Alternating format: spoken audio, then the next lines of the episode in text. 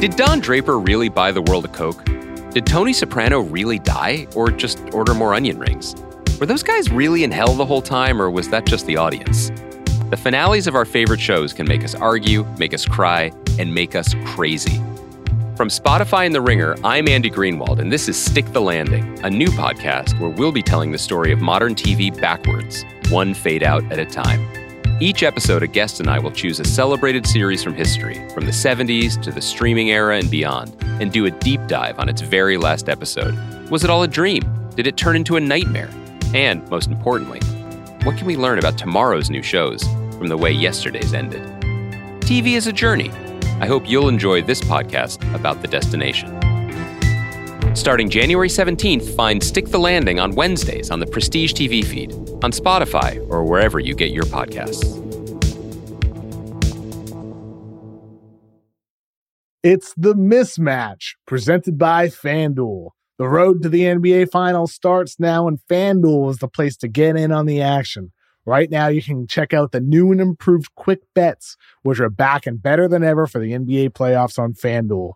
Find what you're looking for faster and easier with more props right at your fingertips. You can check out live bets like three minute markets and exclusive live bets like quarter player props, player assist combos, and more. So download the app today and bet with FanDuel, official partner of the NBA. The Ringer is committed to responsible gaming. Please visit rg-help.com to learn more about the resources and helplines available and listen to the end of the episode for additional details. Must be 21 plus and present in select states or 18 plus in DC. Gambling problem? Call 1-800-GAMBLER or visit rg-help.com. Today's episode of The Mismatch is brought to you by USAA Insurance. Life is full of tough decisions, and thanks to USAA Auto Insurance, picking your auto coverage isn't one of them. Make the switch to USAA Auto Insurance and find out how you could save. Get a quote today. Restrictions apply.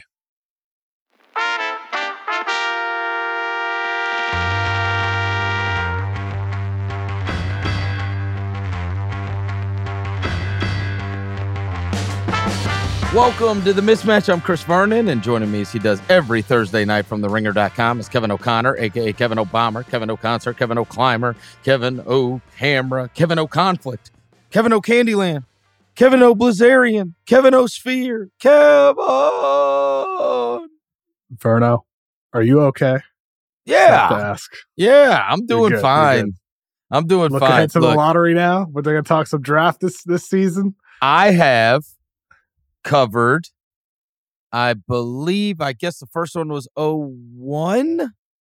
So I have covered over 20 basketball seasons. I've been through all of it, Kevin. Mhm. I'm Yeah, not you- new to this. I'm not new to this. Happens. true. This Yep. is obviously extreme what is taking place in Memphis, Tennessee. Uh, but I have been through it before. And I, let me just say, uh, we can start with the Morant injury since we did not get to talk about it in our last episode. In fact, it happened. The news came out uh, on the Tuesday, or I guess the Monday night after we had recorded the podcast. Over the years, I have become more comfortable with getting blown out than not having a chance or having a chance and then it getting ripped away from me, right? I would rather lose by 40 than lose by two. Like the two, because 40, I could just, uh, I could be like, all right, there was no chance you were winning that. You could even, okay, we could even go to the playoffs last year, right? LeBron James hits a game winner, uh, or actually he said hits a layup to send it into overtime and then they lose one in, in that series, right? Game six, they lost by a 1000 Mhm. Like, okay, move on. Like to me, that's easier to cope with. And I analogize that to what's happening now. I have been through many seasons where it gets ripped away from you at the end, or it gets ripped away from you in January, February, March. And it's like you really feel like this could have happened. This was your chance. And then it gets yanked from you. And it's like there's something, uh, and I'm not just talking myself into this, this is real. When you are able to recalibrate it, you were definitely talking yourself into it after saying, "Oh, No. they're on a pace. They're on a pace." but then it's done. I know it's and over it's like, now. and It- then your expectations, eh, Yes, right? It's not like yes. if, but if you get that news late in the year or like in the middle of a playoff series, it's getting blown out. R- right now, you are the Celtics at halftime against the Bucks, pulling all your starters. It is what what it is. are. Yes. Yep, that that's what you are. Like the, the, the dream is over. It, it's it's a lost season. It's all about looking ahead now. and and so much of everybody always says like during when you get to the playoffs it's like oh it's a battle of attrition and whoever stays healthy is the one that can win and there's so much truth to that so much truth to that right it is also true during the course of the regular season because to wit right now if you look at the teams with the most players games missed this season the fifth most is the Trailblazers with 114. The fourth most is the Heat. They are the shining example of how you can win while losing a lot of player games to injury. There's no question about that. Three is the Pistons with 130. Two is the Hornets with 163. And one by a wide margin is Memphis with 201 player games missed. Now, flip it around. Who has missed the least? This will not surprise you at all. Guess who's missed the least amount of player games this year in the NBA? Okay. Number one, OKC. Number two, Minnesota. Number three, Boston. It's the three best teams. Like, there's a correlation there, right? They have not, they've had their guys. And those are teams. And then we just pray that you don't lose your guys later in the year, right? But they're, you know, once you're, w- w- w- w- once it's announced Marcus Smart has broken his finger and he's going to be out for almost two months, then it's like, okay. But, uh, Yeah. Well, I mean, the season's over for Memphis. Now, now the only question is, do they become a? You know, they're not going to be full on sellers, but will No. they trade like a? Will they trade like a Luke Kennard, somebody like that? Because well, he's somebody like- he expiring. for yeah, sure. exactly. Like, like he could he, he could help a contender out the rest of the season. So you know, I think for Memphis, I, I said it in my my tweet on what was it Monday night? Yeah, Monday night when the injury was announced. I, I just you know I'm I'm curious if you feel the same way, Chris. I said, I mean, the silver lining here for Memphis is the fact that now you get a full year of Desmond Bane and Jaren Jackson Jr. being featured as players on offense, and now suddenly you have your own lottery pick, and you know, like if you hit this pick or if you're able to flip that pick into a player, you could set yourself up for an even greater, you know, future. So I, I think there's silver linings for Memphis. Really, the only concern right now is Ja's health with a labrum injury that he has. Can he get back to the shooter that he was on the floor pre-injury? Because he's worked a lot to improve and become a guy who's not a liability from the perimeter. So that's the only concern. But I think there's silver linings for the Grizzlies. They weren't winning the finals this year anyway. I, I'm not even sure they would have made the postseason as we've bickered about back and forth. But I mean, at this point now, it's clear it's all about building for next season. So I think there's you know benefits here. Possibly. Um, it's always awful, and I think it's awful for the NBA that Morant is out for the year because he is Yeah, one of bad. those great young stars that people do love to watch. And you only got to see him for what nine games? I think we only got to see Yeah. nine games of a season with him. Uh, let's move to the games tonight. The Celtics Bucks game. I'm interested in what you think about this. Is this? Do you look at it and go, uh, the Bucks were obviously out for blood at the beginning of that game. I mean, they're all mean mugging. Dame's mean mugging. Bobby Portis trying to high five everybody in the front row. Giannis is mean mugging and windmilling. And once that 21 one uh 21 0 run happened, which I think ballooned to 25. 25, Yeah. 25, nothing. But 21 was, I think, the timeout. I, at that point, I was like, okay, this is this is not happening. I actually watched that Celtics win last night, where they came back uh, uh, against Minnesota, and I thought, boy, you don't want to have this overtime game. Then I went and looked at their schedule. Played a lot of games in a short amount of time. I think this is their sixth game since January 5th, and it's January 11th. So they really piled up. Obviously, went to overtime last night. Are these excuses or are they reasons? Because I I will say objectively, I watch that and I go, this is a this is not the version of Boston that I have been watching when I have tuned them in this year. This is this is a laydown. like this is bad.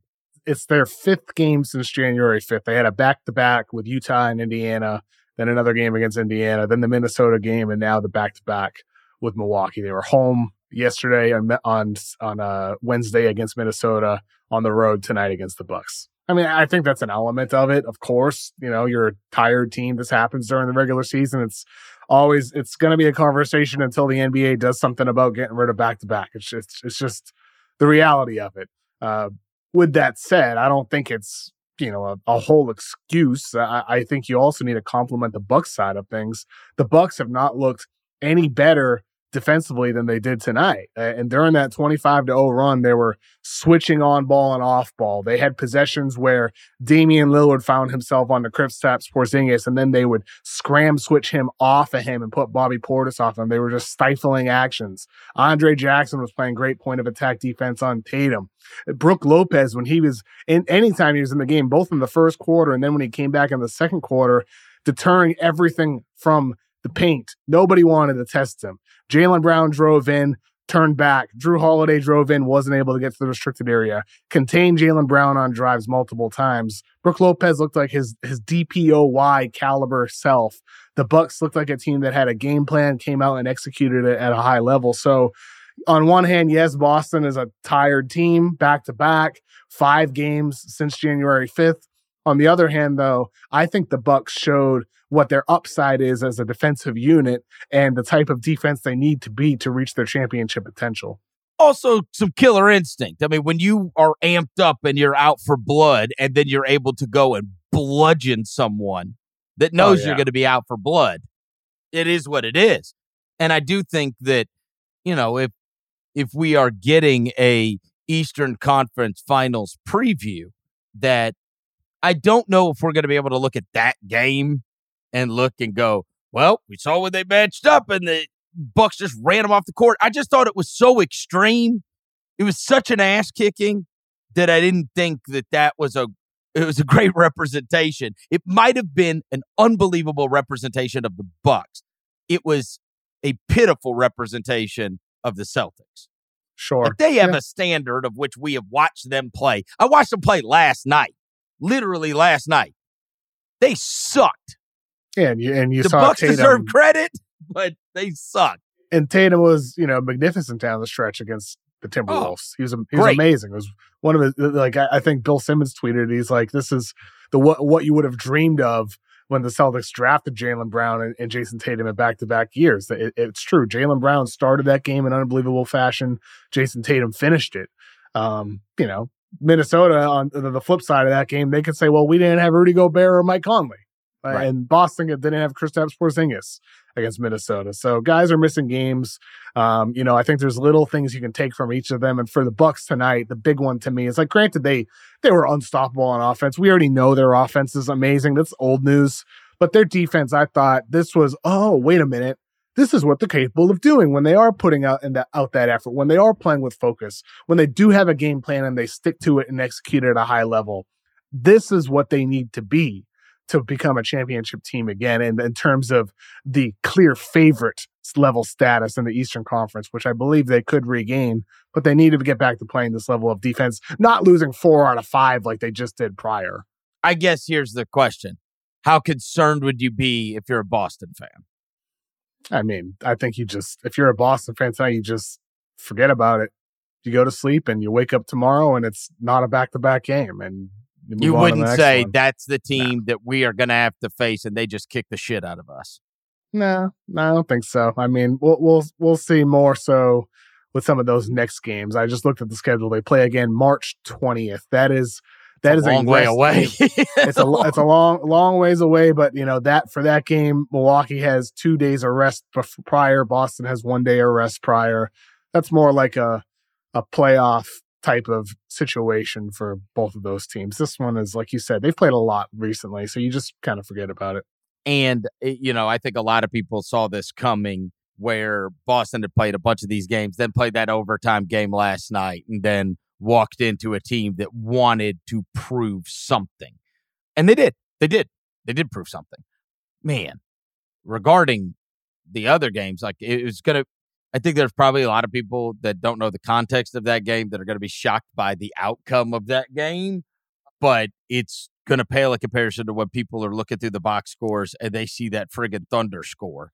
I mean, that is ridiculous. 139 to 77. I know. what is that? 62. oh my god. So there's just some stats on the on the Blazer side. Scoot Henderson was a minus 56 Oh. in the game. Uh, You know what? That might be the I'm not kidding you. I, I, was at I was at the game where the Memphis beat Oklahoma City by 73. I was there. And it was one of the most unbelievable things I've ever seen in my life. And I believe Lu Dort was like minus 50 or something like that. And I think he might have had it- it's, it's one of those guys that was in that game.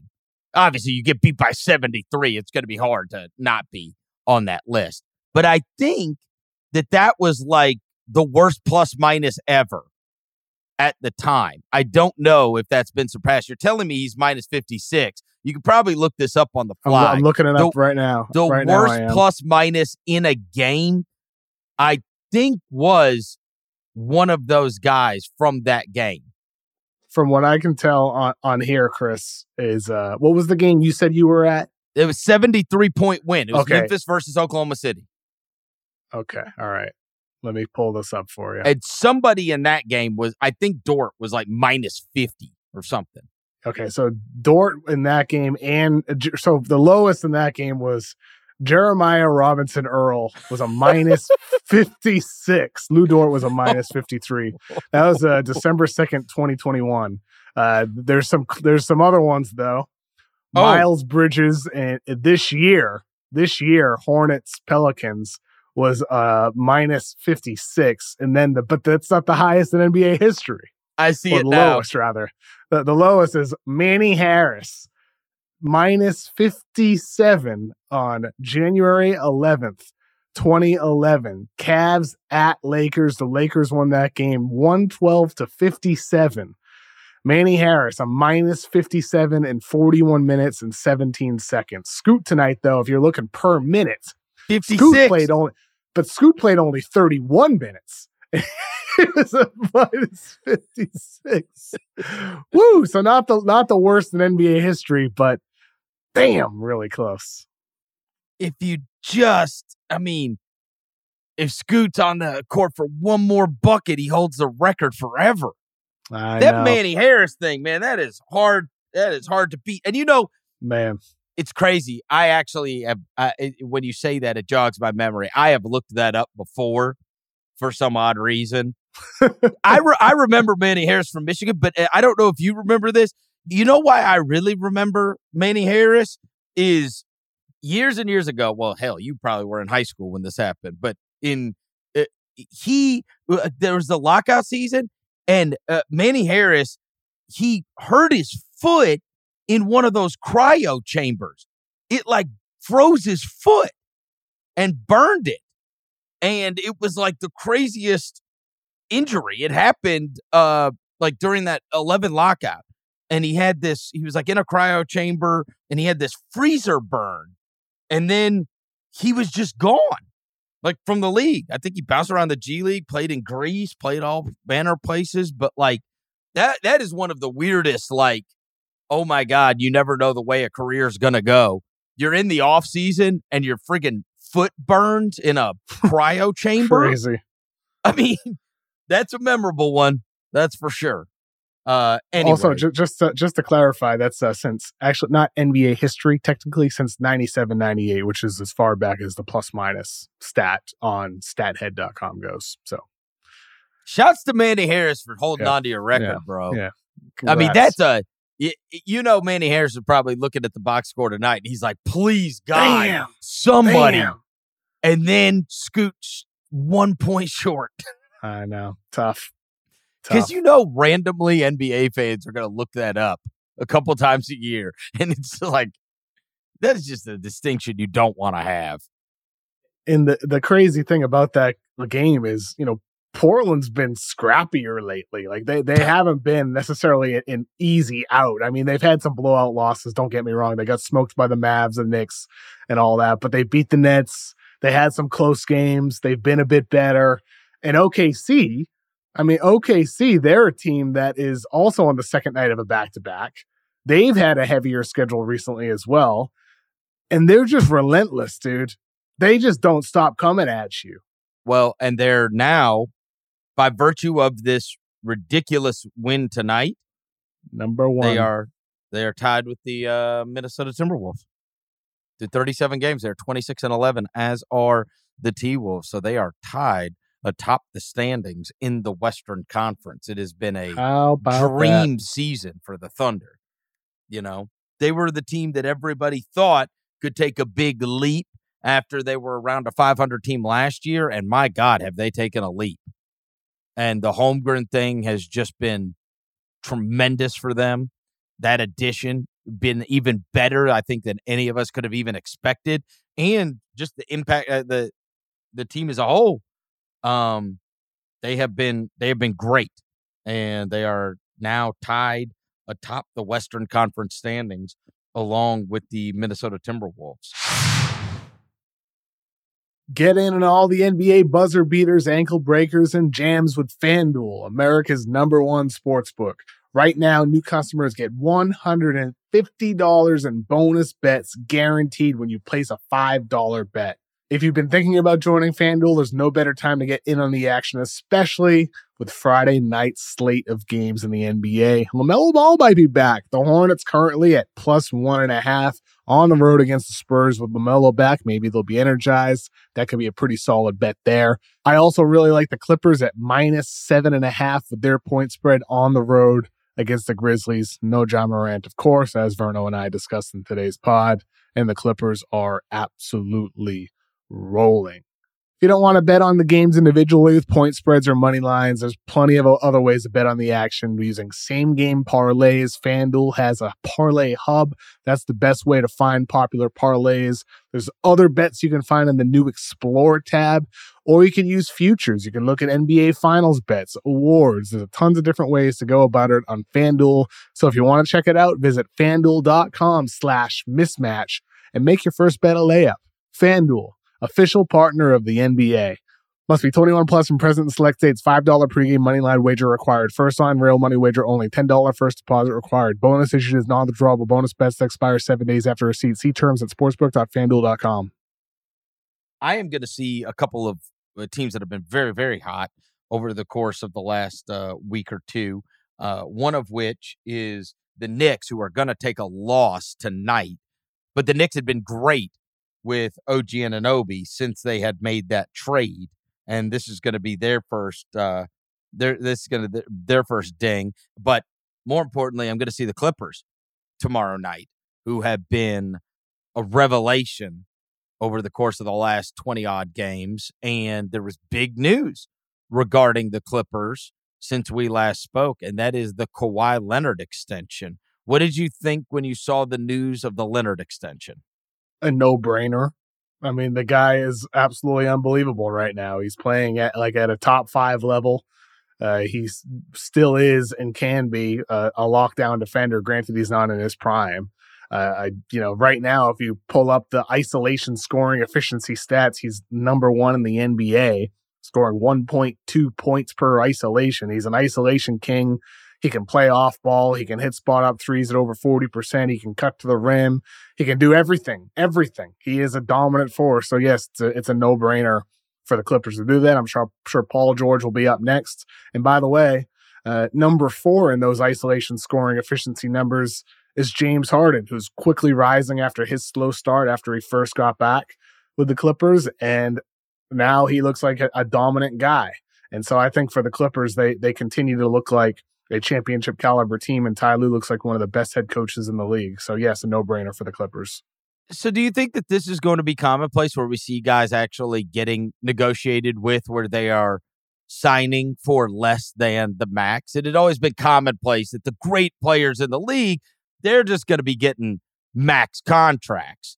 And that especially now because of the salary cap, because of the penalties and everything else, that there's going to be maybe more negotiation than in the past because this is this is far below what would be the max of somebody with his level of play and his level of credibility and resume.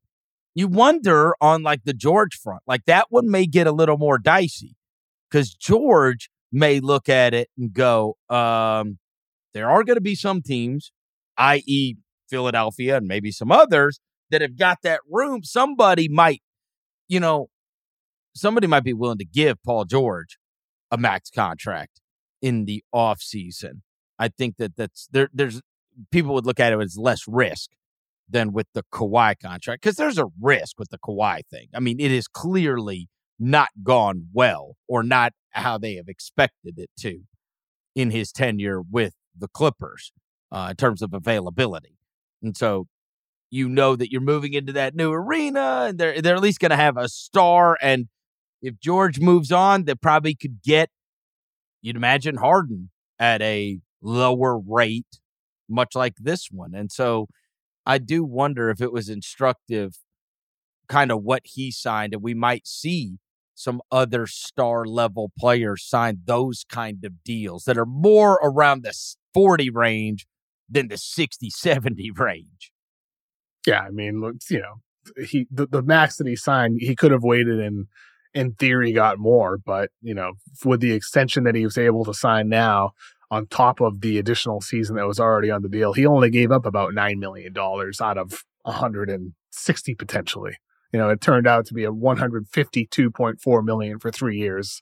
So it's not like he took a, a 50% discount or a, a 30% discount. He shaved off 9 million.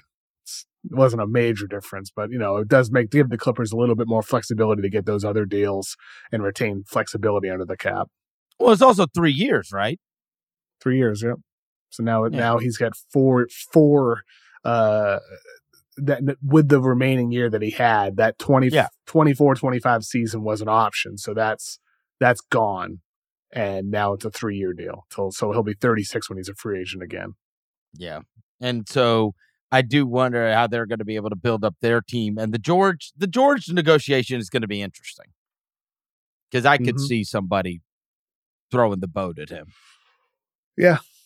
Not you know? a lot of teams have money though. I got not it. a lot of not a but lot. There's one that that's hanging out there, and if they the don't, Sixers. if they keep their powder dry, I mean, boy, you put him with Maxey and Embiid, and you got it. Sure. Yeah. right. He um, wanted he wanted to go to L.A. though, so I'd imagine he's going to want to stay. He wanted to be in Southern California. I'd imagine that as well. All right, bunch of other things that have taken place since we last spoke. Uh, we had the Wemby triple double in 21 minutes, no less.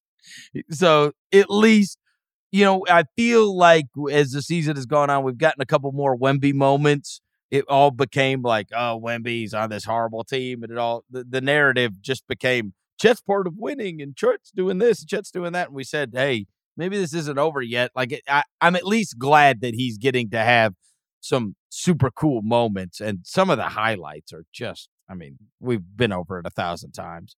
That one that they posted a couple days ago of him dunking on the break and it looks like he's on a mini hoop goal when he like barely jumps and then like he's like looking down at the goal as he's dunking it. I was like, come on, this is ridiculous. Some of the assists that he had uh, against the Pistons the other night were nuts. He had he had the nutmeg and transition yep. going going through Bogdanovich's legs. Uh, like he he created quality shots. I mean, he was getting shots at the rim or three pointers for his teammates. So it's, it's kind of funny with him performing at that level as a playmaker, 10 assists, zero turnovers, all this talk all season about, ah, get the ball out of Sochan's hands, give it to Tre Jones. It's like, no, actually give it to Wemby. Run Let more run point. Through, yeah, point run it through Wembanyama. Yeah, run it through Wembanyama, and I, I think Why you're not? seeing I mean, look, dude, I, I think with him last year uh, with the Mets 92, he started to develop some of that playmaking sense, making his teammates better, not just being a scorer. So I hope they continue to empower him this year and get more out of him because this is this is going to be part of his game. You're going to run things through Wembanyama. It's going to be a ball sharing offense. So maybe now the keys have been handed to Wembanyama, and we're going to see a lot more of this moving forward. But having him having a triple double in 21 minutes, 21 minutes, having a triple double, it's nuts. Like I think that's that's so unusual. A player of his age being able to do that, and it's it's a testament to despite how crappy this season has been for the Spurs Uh, it's a testament to his talent level and what he can become and what he could be the, remainder of this season alone. So I, I'm excited to see the way things develop. I hope they keep feeding him those touches because I, I want to see what he can what he can do with the ball in his hands. Hornets have been out of sight, out of mind, and a lot of that's because we don't see LaMelo Ball highlights. It, it appears that LaMelo Ball is going to make his appearance tomorrow night. Now they are taking the ball out of Terry Rozier's hands, Chris. You're like, oh Terry, oh Terry. They're way behind the eight ball. Obviously, they're not going to be a playoff team. That being said, I do think it is important for LaMelo Ball to come back and like regain stardom. We talked about this in the absence of Morant in the and now we lost Halliburton since we last spoke for an extended amount of time. Hopefully it's not as bad, but we always talk about this on the show. Hamstrings, groins, calves. It's almost always longer than what we think it is going to be before the players are able to trust that. But in between, you know, obviously trying to get Edwards there um, as a big American star but with what's gone on with Zion, what's gone on with Morant, what's gone on with and LaMelo looked like he was on the trajectory of being like one of the guys. And certainly, I will tell you, kids still love LaMelo. They do. They still are in on LaMelo, and he's got a chance to be a really big star in the league. And again, a season kind of ripped away from him, at least in full form. So I am much more likely to be interested in the Hornets when LaMelo Ball is playing. And I hope that he can continue a trajectory to become a big star in the league. And then they build out around him and Miller and Mark Williams. And, you know, they got new ownership. They got, they'll inevitably have new management, new coach. Everybody always wants to bring in their own guys. And I do think it's important, you know, for the league for LaMelo to be able to continue a trajectory into stardom. Um, and so I'm actually very, very glad he is back. Me too. He's a fun player. And, and before fun. he got injured, he, he was having one of the better stretches of his entire career. He got off to a slow start and then his final 10 or 10 or so games before the injury, he was like a 39 and 7 player with absurd efficiency. He looked unbelievable. So I, I hope he's able to get right back on that track because the Hornets have those young guys, like you're saying, Chris. Uh, right? Like they have a lot of young talent. So hopefully LaMelo can help uh, lift them up. Oh, I don't even know how I'm going to focus on this podcast when in the background, as um as we're recording this, Bol Bol is at the line. He is in the game in Los Angeles terrorizing the Lakers. And uh, re- record, recording this game is keeping me from being able to go watch Bol Bol live. you would not have gone there. I would definitely have gone. No, see to see the Suns with Booker and KD and Beal. We're gonna record it tomorrow morning. Well, you know, you, it's not like you, you don't have any options. Stop. You've got you, as soon as we get off of here, you're gonna be shooting somebody on Call of Duty. No, I'm gonna I'm gonna watch Suns Lakers. Well, it's a, 13 game, point game, and everybody will be mad at Darvin Ham. Here, you want me to tell you how this goes? Um, I mean, you could be right. Yes. since we last spoke, Shams Charania said everyone is on the table for the Warriors. Does that surprise outside of Steph Curry, of course? Does that surprise you? No. That, that news would be out there? No, no, no, no. I I, th- I think it's the right move. Everybody should be on the table of course, it's unlikely you see a Draymond trade, or it's unlikely you see a Clay trade, unless he's indeed demanding a forty million dollar deal from the Warriors. Then maybe you would be willing to trade him to somebody else because you're not going to give him that money. Yes, everything should be on the table because the priority needs to be building a championship team around Stephen Curry. Uh, I, I think with them, there's moves that they can make. I think they should be in on Pascal Siakam. There's been reports about them being ha- having conversations with Toronto. They should go after Pascal Siakam. They should be willing to deal their young players because Stephen Curry, despite being in his mid 30s at this point, and despite some subtle signs of decline, that's largely due to, to the role and responsibility that he's had to carry. So I think they should be going all in still and trying. So I was thinking about this, but they'd have him. to free up the uh, one of those big contracts. Yeah, so Chris Paul is the the number one contract that you would deal. He's out right now. He's not a great fit. He's an expiring deal. He makes about 30 million. So if you could flip him, that's number one. Number two would be Andrew Wiggins. Number three is either Clay or Draymond, depending on what you're getting back with those other deals. So I think you should be willing to trade any of those guys depending on what the package is to return. But to me, Pascal Siakam is the number one guy. You, you like well, because having, the issue is his extension, right? The Pascal, yeah, right. Like that's I, the thing. You're not. Pay.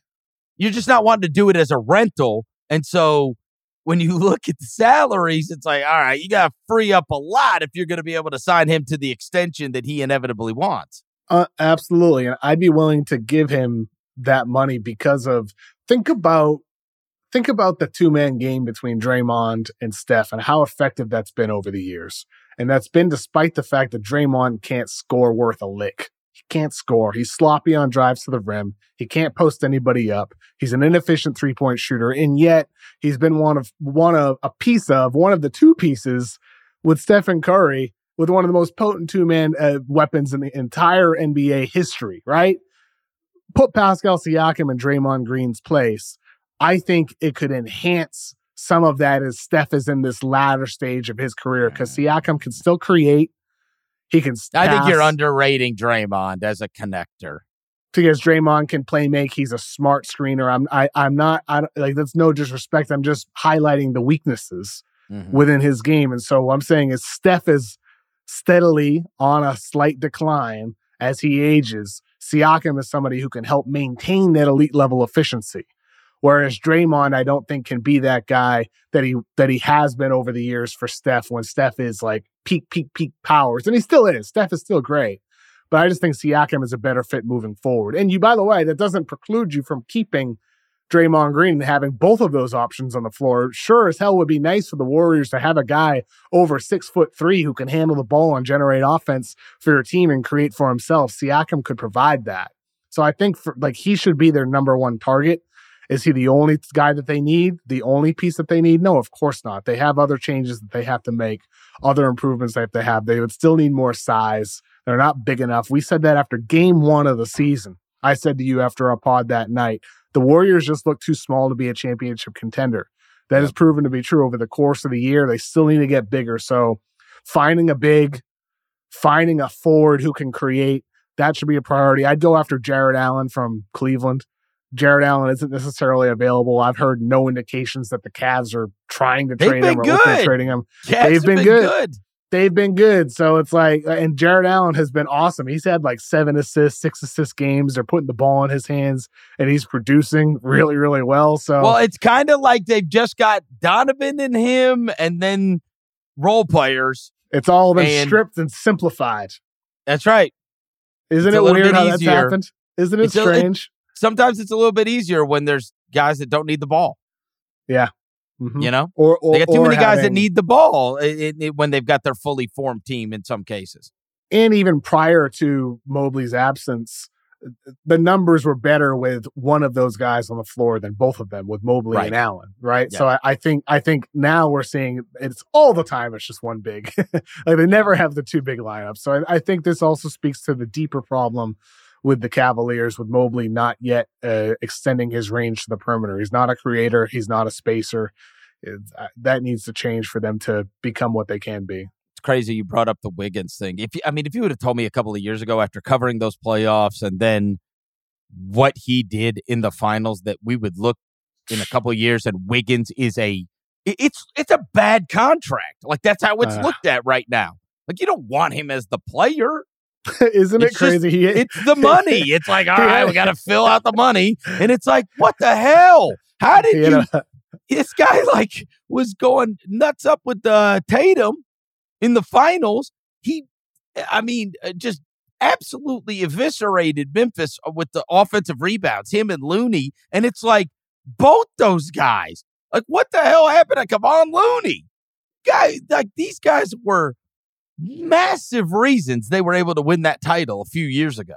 And now, half the time, they're both unplayable basketball players. It's crazy. It's crazy. I don't understand what what what happened because it's not like they're old either. Well, Looney Looney's had a lot of injuries over the years, even going back to high school and college. So I think with him, he's got he's kind of like the Steven Adams type of thing, where it's like he's he he's yeah. feel he's older than his listed age. well, he's like always Adam, looked older than he is. always. Yeah, yeah. He is. He's just got that old man look. Yeah, yeah. Right. Uh, old face. Yeah. Old face ass. Uh, always had an old old man game too, right? He always yeah. has. The crazy thing with Looney is I'm I'm sure we've talked about this, but like plugging his name into YouTube, the old highlights of him in high school. I know he he had a perimeter game, man. There is a next KD. Yeah, that's right. Yeah. Video. Yeah, we talked about that. Kevon yeah. Looney is the next KD, and you watch it, and you're like, you know, it's so crazy. You know? uh, Today's episode of The Mismatch is brought to you by Hulu Plus Live TV. Looking for a better way to watch live TV? Stream your favorite sports and shows over 95 live channels with Hulu Plus Live TV. Get access to Hulu's entire streaming library, Disney Plus and ESPN Plus all in one plan. Start your free trial of Hulu Plus Live TV today Live TV plan required. Restrictions apply. Offer valid for new and eligible returning subscribers only. Access content from each service separately. Learn more at hulu.com. Since we last spoke, some other things that have taken place. Uh, are you in favor of a two day NBA draft? Yeah, why not? Why not? I'm open to experimentation. When have I said no to anything over the years with this podcast, Chris? Play in, I'm in, you know, target score in the All Star, I'm in. When when have I ever said no to experimentation with the NBA? I guess have I ever? For me, it's like, okay, do I need to pay attention to this uh, uh, for two days, or do I need to pay attention to this one like super late night? Because it does go so late. I know. You know, so I mean, late. like the, the very famous Taco Bell ad Stupid. when Nikola Jokic is getting drafted. the like, product will be better. The like that that's the thing. Like how do you make the broadcast a better product for the fans? That's more in depth second round yes. analysis. Sure, that that's that's, that's a way. huge element of it. Educating fans and entertaining them at the same time. And for teams, perhaps perhaps this makes things a little bit more interesting. Like we like you could in theory have more time between picks, creating more potential for trades, including some of the more complicated player trades.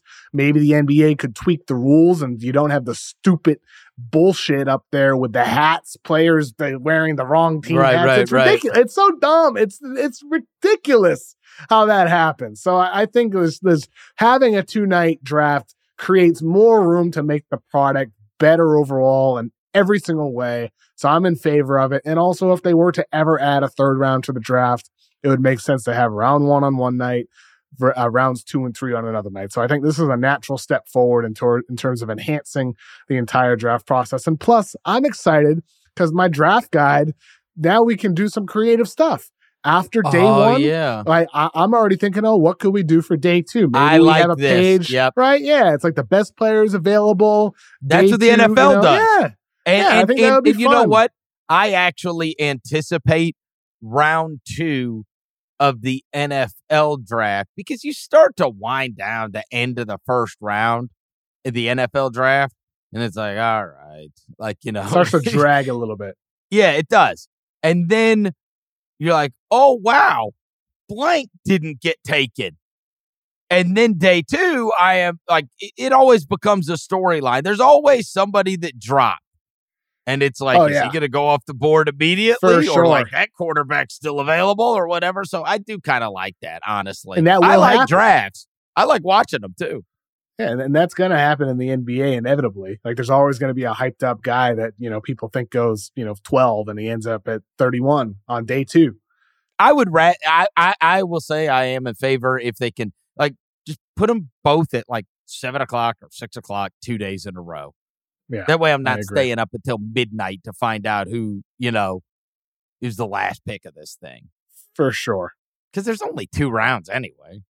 I think part of it, like part of the reason why the, the NBA draft has never felt as big is because it's been pa- all packed into one day. So that second That's round has never felt important.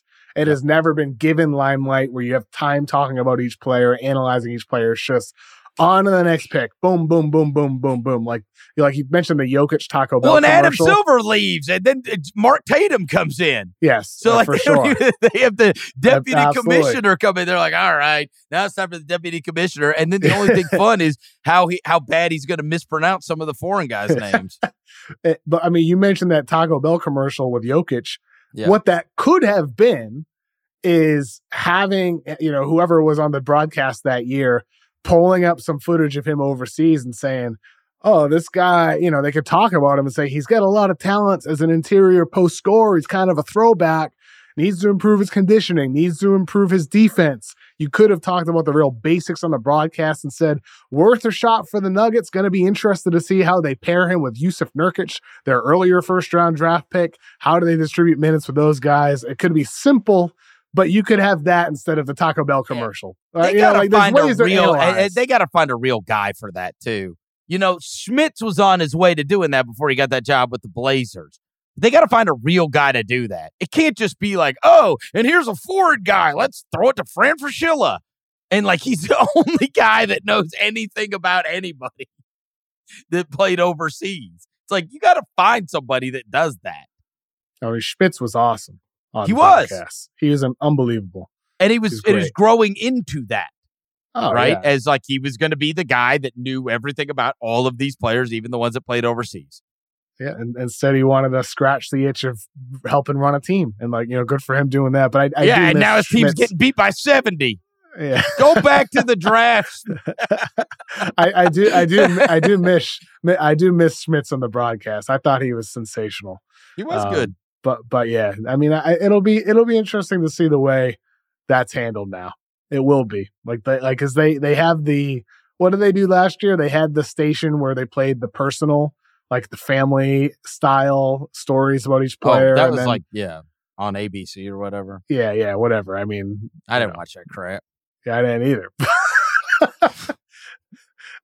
it's, it's just kind of silly how they had that, but Yeah. uh, maybe there's an audience for it. I can't imagine the ratings were any good, but who knows? Yep.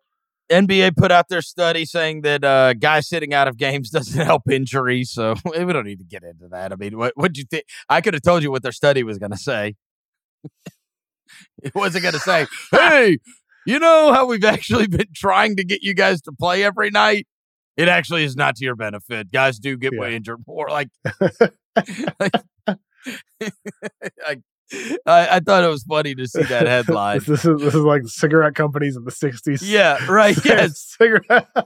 there is no evidence that sitting out keeps you healthier. I I mean, look, I think we all know it's anecdotal to, and, and we all got fed up with the whole load management thing. It's I, I there is part of me that thinks that you if you if you don't condition your body to withstand playing a lot of games by sitting out regularly, that when you do, that you might even be more susceptible to injury, especially like the soft tissue stuff, right? Oh yeah, for Th- sure. There, there's a buildup to that, and that you know we're trying to figure it out in all kinds of sports as to why why does every young pitcher that comes up to your team end up having to get Tommy John and maybe a shoulder thing or something's wrong with their arm, right? And it wasn't like that, all, all you know, years and years ago in the same way.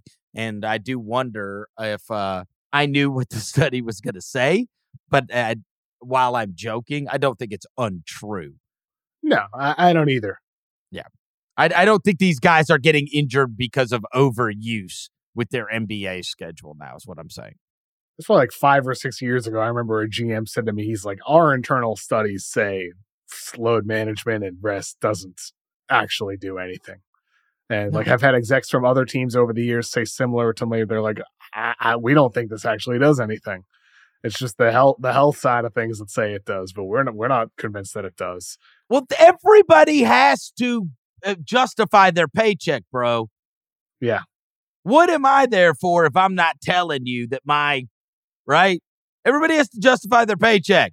But what you're there for is to to maintain a player's health and keep them active in games. So you still have a role. It's just, yeah, I don't know. Right. But if I'm playing the safe side, it's a Of lot course. easier to justify. Like, no, For we don't want to do this. Yeah, right? Yep. Yep. Yeah, yeah, no. What uh, you could hire me as your health guy? Be like, go play every night.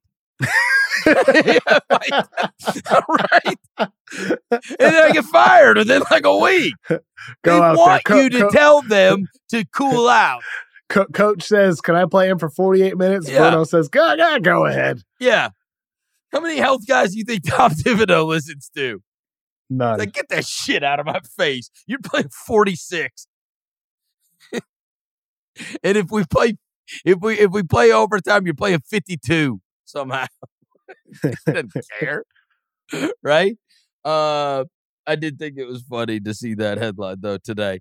Also the headline of the Netflix show, their quarterback show had I'm looking uh, forward to it. it had people buzzing that you know people the, the Mahomes stuff, and then people certainly got a different view of Kirk Cousins. They also realized how intensely boring Marcus Mariota truly is, and some other stuff. But I like the names. It's Tatum, LeBron, Butler, uh, Edwards, and Domantas Sabonis, evidently for this Netflix show that they're yeah, putting together. cool. I obviously watched the. Did you ever? I got a lot of friends that got super into F1 after the F1 one. Yeah. And uh, there was even a ringer pod about the F1 There one. Still Uh, is. Need for Speed. Is, ri- was it? Is that what it was called? Need for Speed? I think I think it's just Anyway. the Ringer F1 podcast. No, Uh, no, no, no, no. I'm talking about the show on Netflix Oh yeah, where yeah, yeah. everybody got super into the F1 because of that. The golf one, I obviously watched all of that, and it was pretty good. It was, I mean, it was again not great. It, it's not, it's not The Sopranos or anything, but it it was worth watching. for sure. Yeah, the, the issue the issue with this one is it's going to be it's like produced in part by LeBron's people. Oh, it LeBron is? in it's in the show, so it's like in partnership with a bunch of studios. So it's going to be tailored Oh. to not include some of the the you know, stuff that you would want to see. With that said, though, it's year one and it's content that I'm excited about. I've been hoping the NBA uh, would have something like this, and now they do because it sets up for hopefully a good season too. Like where you could the one of the criticisms I heard was like, well, there's no Mariota. There should be a guy out there that's fighting for his job, or like a you know somebody who started at the top and now they've fallen. Well, season two could be that. This is an interesting year with different personalities. All those guys are much different, different types of players. Uh, I think there were five good choices for season one for the NBA. So uh, I I very much look forward to watching it. Okay, something to look forward to uh, coming up this weekend. Uh, tomorrow night, I have it. I had it circled. Was uh, this New Orleans game? New Orleans, they have been really good since the calendar turned. They won four or five, including Minnesota at Minnesota, at Sac, at Golden State, and just like ass beatings in the last two. And now they're going to Denver and playing against Denver, and then before they have to play Dallas for two games. But they th- this is something to keep notice of, of uh, as as teams are jockeying and moving up and down those standings. That Pelicans team has been very good recently, and this is one I had circled because they're playing at Denver tomorrow night. So we're gonna kind of see. But man, there's no way their their scores have not jumped off the page for anybody that has been paying attention because I mean, what they did to the war, war they had the Warriors fans booing them. They had the Kings fans booing them. They are on a boo tour. If they can make the Nuggets fans boo them, then they're really onto something. But they have been, they've gone on this road trip and they've beaten teams so badly that their own fans are booing them. That's impressive. You know who's been playing really, really well throughout this entire stretch for them? Trey Murphy. Trey Yes. Murphy's been great. And a- he's it's- still got a knee thing. You know, he's not fully formed. Yeah, yeah.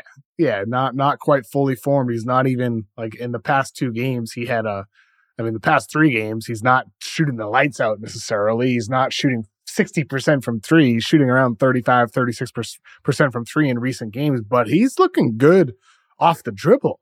He's passing the ball, making kickouts, quick decisions out there.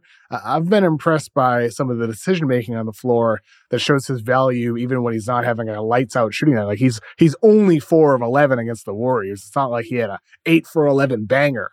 And yet you come away and you're like, oh wow, Trey Murphy had a really good game. He had six assists, no turnovers, make great decisions out there. Uh, I, I love the way Trey Murphy's playing as part of some of their units.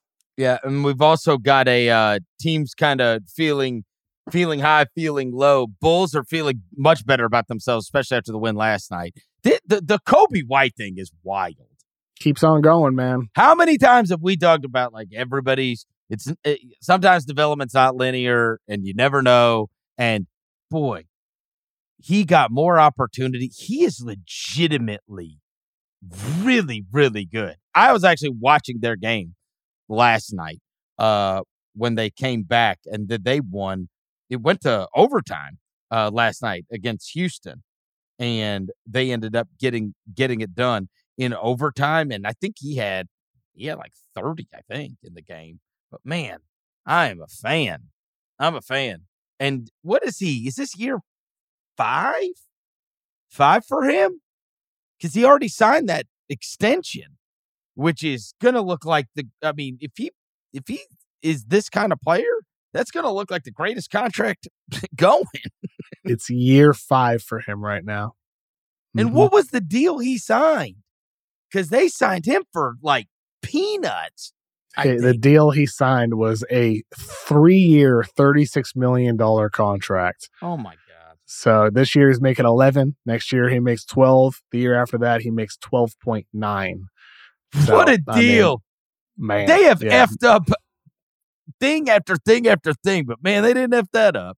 They got him, and it's year five. He looks just like a different guy now. Yeah, and he's real only 23 player. years old, so he'll, he'll be a free real player, man. Yeah, so he could be a free agent at 26 if he keeps this going and continues ascending for three more years and be in for a massive payday even before he's 27. So Coby White, like you said, Chris, a perfect example of how development isn't always linear. It's not like he was a bad player at, no. at any point with the Bulls. He was a solid player. It's just he wasn't, oh, yeah, the number seven pick. You hope that that's a banger for you. You hope that that's a home run. Right now, like in year five, it's starting to look like it. And Williams as well has uh, there have been through this year, especially when LaVine went down, it makes you feel better about like moving LaVine oh, because oh, it's like sure. all right, feel better. and you don't have to bottom out. You're gonna be able to like kind of augment on the run because you still got some good players on your team, and now you can kind of augment around them. And you saw how. What, what do you guys, do about DeRozan though? What do you do about DeRozan? He's a free agent this summer. Yeah, are you yeah, keeping him? Gonna, that's gonna that's gonna come to an end as well. Yeah, keep, I would. Uh, but are you keeping him? No. So you would trade DeRozan and LaVine, and then try to build it out with the young guys. So it's like I a, would. it's like a, it, it's what. a, it's not quite blowing it up, but it's a targeted demolition. You don't have to build. You don't have to blow. You don't have to blow it up. You, in fact, I would do kind of like one of their peers, which How is Toronto. To, uh, I would do. I would do like what Toronto's doing. Now, so you would Toronto trade didn't get all three anything. Of those guys. T- Toronto didn't get anything in the VanVleet. Well, look, they're not long termers there, Kev. So I would look at it and I'd say, okay, who do I? Uh, it, it, the the Coby White thing would open my eyes a lot, and I would go, all right, now I can kind of the same way that like you know they're looking at it and they're going, okay, we got Scotty Barnes or we got R.J. Ham or we got R. Hampton, R.J. Barrett, we got Manuel Quickley, and it's like, yeah, you go try to get some more guys that fit a timeline for the next five to eight years rather than the next two years. Because those are what you were talking about. I mean, those are all win now players. Vucevic is a shell of what he used to be, even a few years ago. DeRozan's a tough one though, because if you wanted to keep continue uh, winning or competing, as you said, DeRozan's an integral part of that with his sure playmaking presence. So I mean that that's the tough part there is But I mean, are you signing him to an extension this offseason? What are we doing with a 35 year old DeMar DeRozan as my best player? I would what are we doing? much prefer trading him. Um, yeah, what are we you doing? Know, but, but I would trade Vooch, I would trade LaVine, and I would want to get a good amount back for DeRozan. If he wanted to stay, for a fair And, deal. and- sure, and but again, I'm not blowing it up and trading it all for draft picks and all this stuff. I'm looking you at it and I'm going. I got The- I got Coby, I got Williams. Now, yeah, let me go build out. DeRozan's interesting.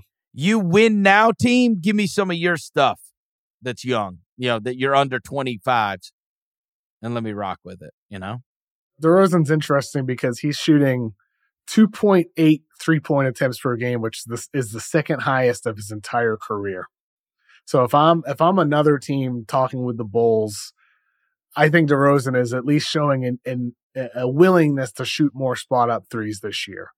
Uh, That that makes him a more interesting player for a lot of contenders around the league. If he's willing to do some of that in addition to his on ball creation stuff, but like that that that's an interesting trend for me watching Bert DeRozan at 34 years old right now as he ages into his mid and then late 30s. Is he gonna is he gonna be a guy that's gonna suddenly at this stage of his career become a spot out three point shooter on top of all the creation? Because he's That starting guy- to trend look, towards I that. will- he's I trending towards never- it. That's all. I'm never going to deny that guy's ability to get buckets. This guy is a scorer, man.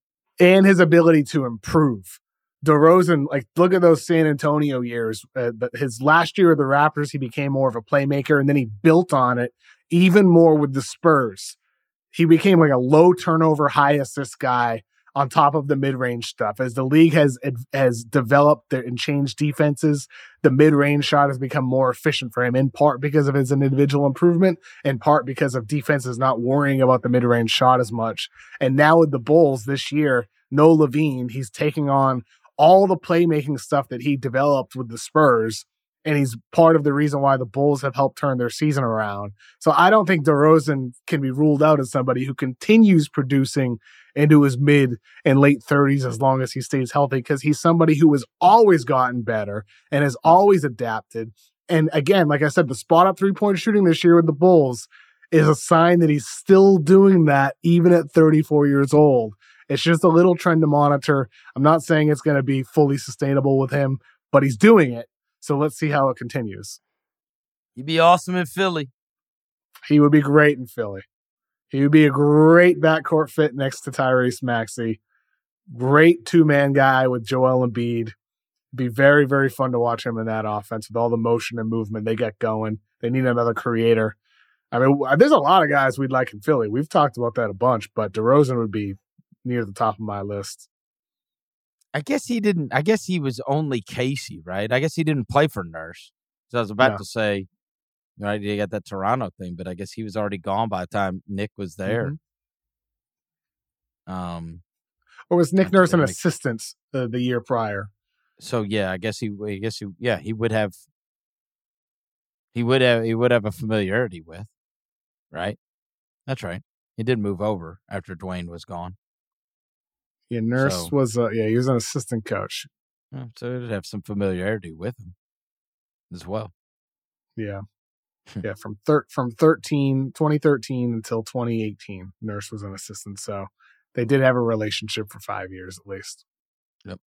All right, Kevin, it is always a pleasure. Thank you to our executive producer, Jessie Lopez, as always. Remember, if we did not mention your favorite player or favorite team, we hate them. That's the reason. It's not because we forgot or we thought we're talking about other stuff. We don't like them. And we did not think they deserve to be talked about. That Kevin, means you, Domantas Sabonis. I can't wait for his Netflix show. Um, Kevin, I'll talk to you next week. I'm looking forward to it. Have a good weekend.